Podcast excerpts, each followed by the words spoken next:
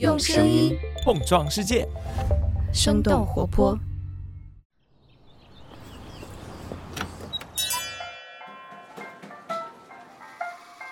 您的生动早咖啡好了，请慢用。嗨，早上好呀！今天是二零二三年的一月三十号，星期一。这里是生动早咖啡，我是来自生动活泼的梦一。我和我的小伙伴们带着兔年第一杯生动早咖啡，给各位拜个晚年。祝咱们早咖啡的朋友们，新的一年里都能够平安健康，大展宏图。今天也是我们春节假期复工后的第一个星期一，早咖啡经过内部的调整和春节假期之后，我们又回来了。其实，在每年更迭的前后，都会有不同的机构对过去一年进行总结，对未来一年的大事件来进行预测。其实很多事情的发展是持续的，并不会因为年份的更迭而产生变化。未来一年里可能会对我们日常生活产生影响的一些事件，在过去两年里其实已经在不断的发酵了。那么，二零二三年到底会有哪些科技行业的大事件，很可能会影响到我们的日常生活呢？我们今天的清解读就与此相关。在这之前，我们先来了解一下刚刚过去的春节假期有哪些值得你关注的商业科技动态。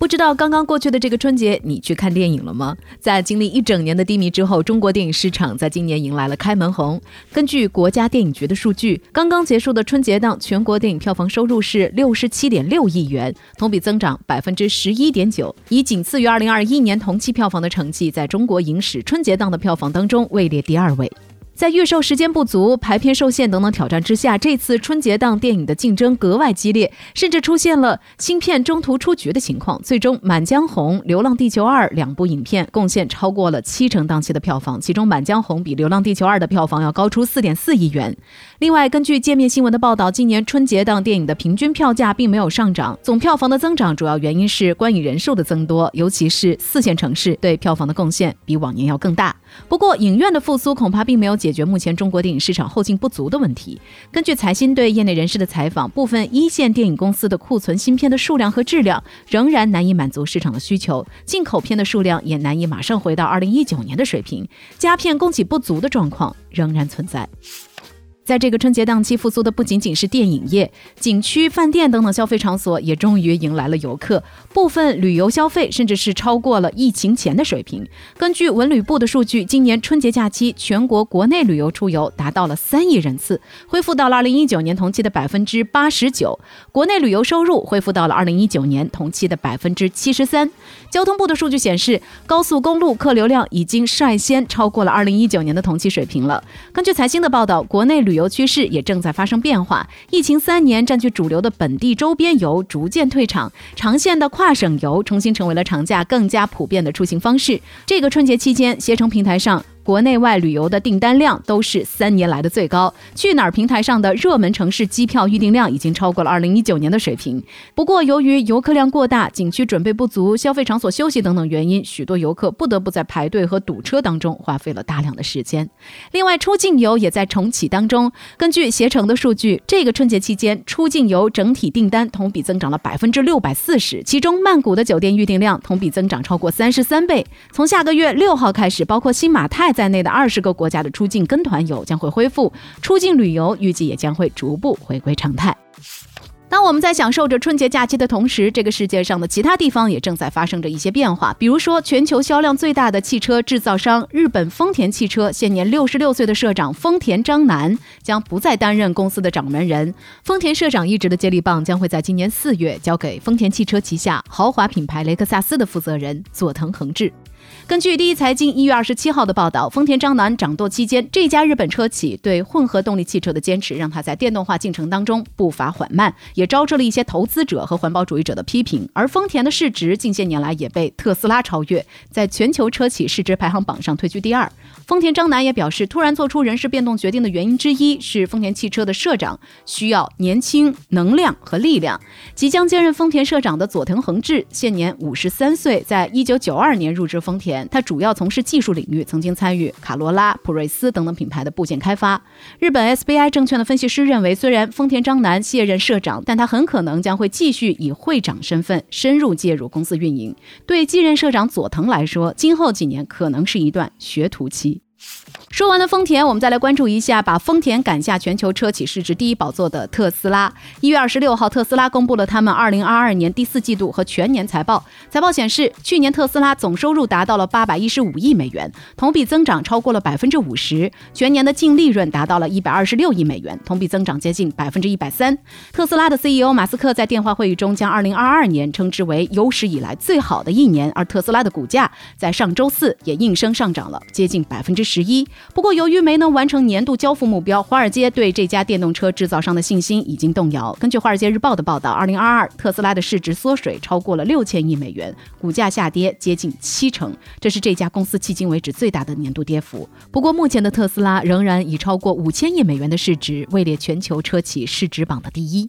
面对增长的放缓，特斯拉试图通过下调汽车价格来刺激需求，但是频繁的降价已经对特斯拉的汽车业务毛利率造成了影响。去年四季度，特斯拉汽车毛利率已经从此前的百分之三十点六下降到了百分之二十五点九。华尔街日报的分析认为，由于特斯拉的营业利润率高于许多竞争对手，所以他们仍然有更大的回旋余地来消化降价所带来的影响。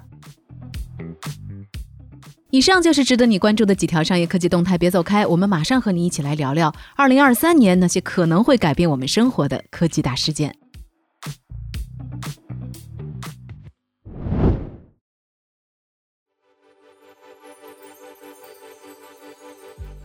欢迎来到今天的轻解读。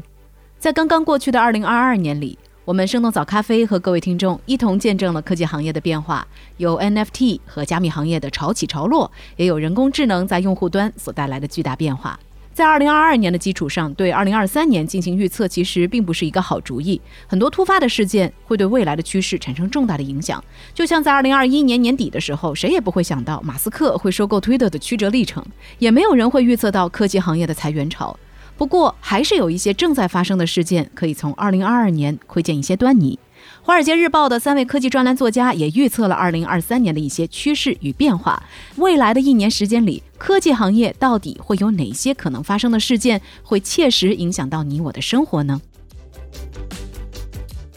趋势之一：空荡荡的元宇宙里将会迎来新玩家。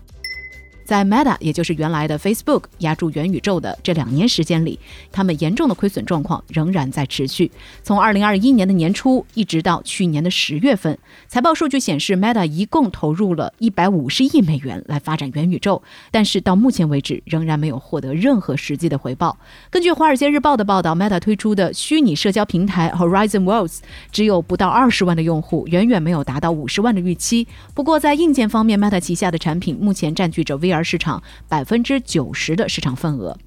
新的一年里，越来越多的厂商将会推出自己的增强现实设备，其中最引人关注的就要数苹果的产品了。彭博社的苹果专栏记者 Mark Gurman 在自己的专栏里透露，苹果计划在今年的六月，也就是 WWDC 全球开发者大会之前，发布人们期待已久的混合现实头戴设备产品。美国科技媒体的 Information 也透露了这款产品的硬件参数。苹果将会采用铝合金、玻璃和碳纤维等等轻量化的材料，用户可以自由切换 AR 和 VR 两种模式。苹果也已经邀请了一些知名的第三方应用程序开发者来测试这款产品的软件。过去两年里，VR 和 AR 设备的全球出货量从五百万台跃升到了一千万台左右，硬件配置也在不断的提升。也许在二零二三年，我们可以使用到在软硬件结合和用户体验方面都能够做得更好的增强现实设备。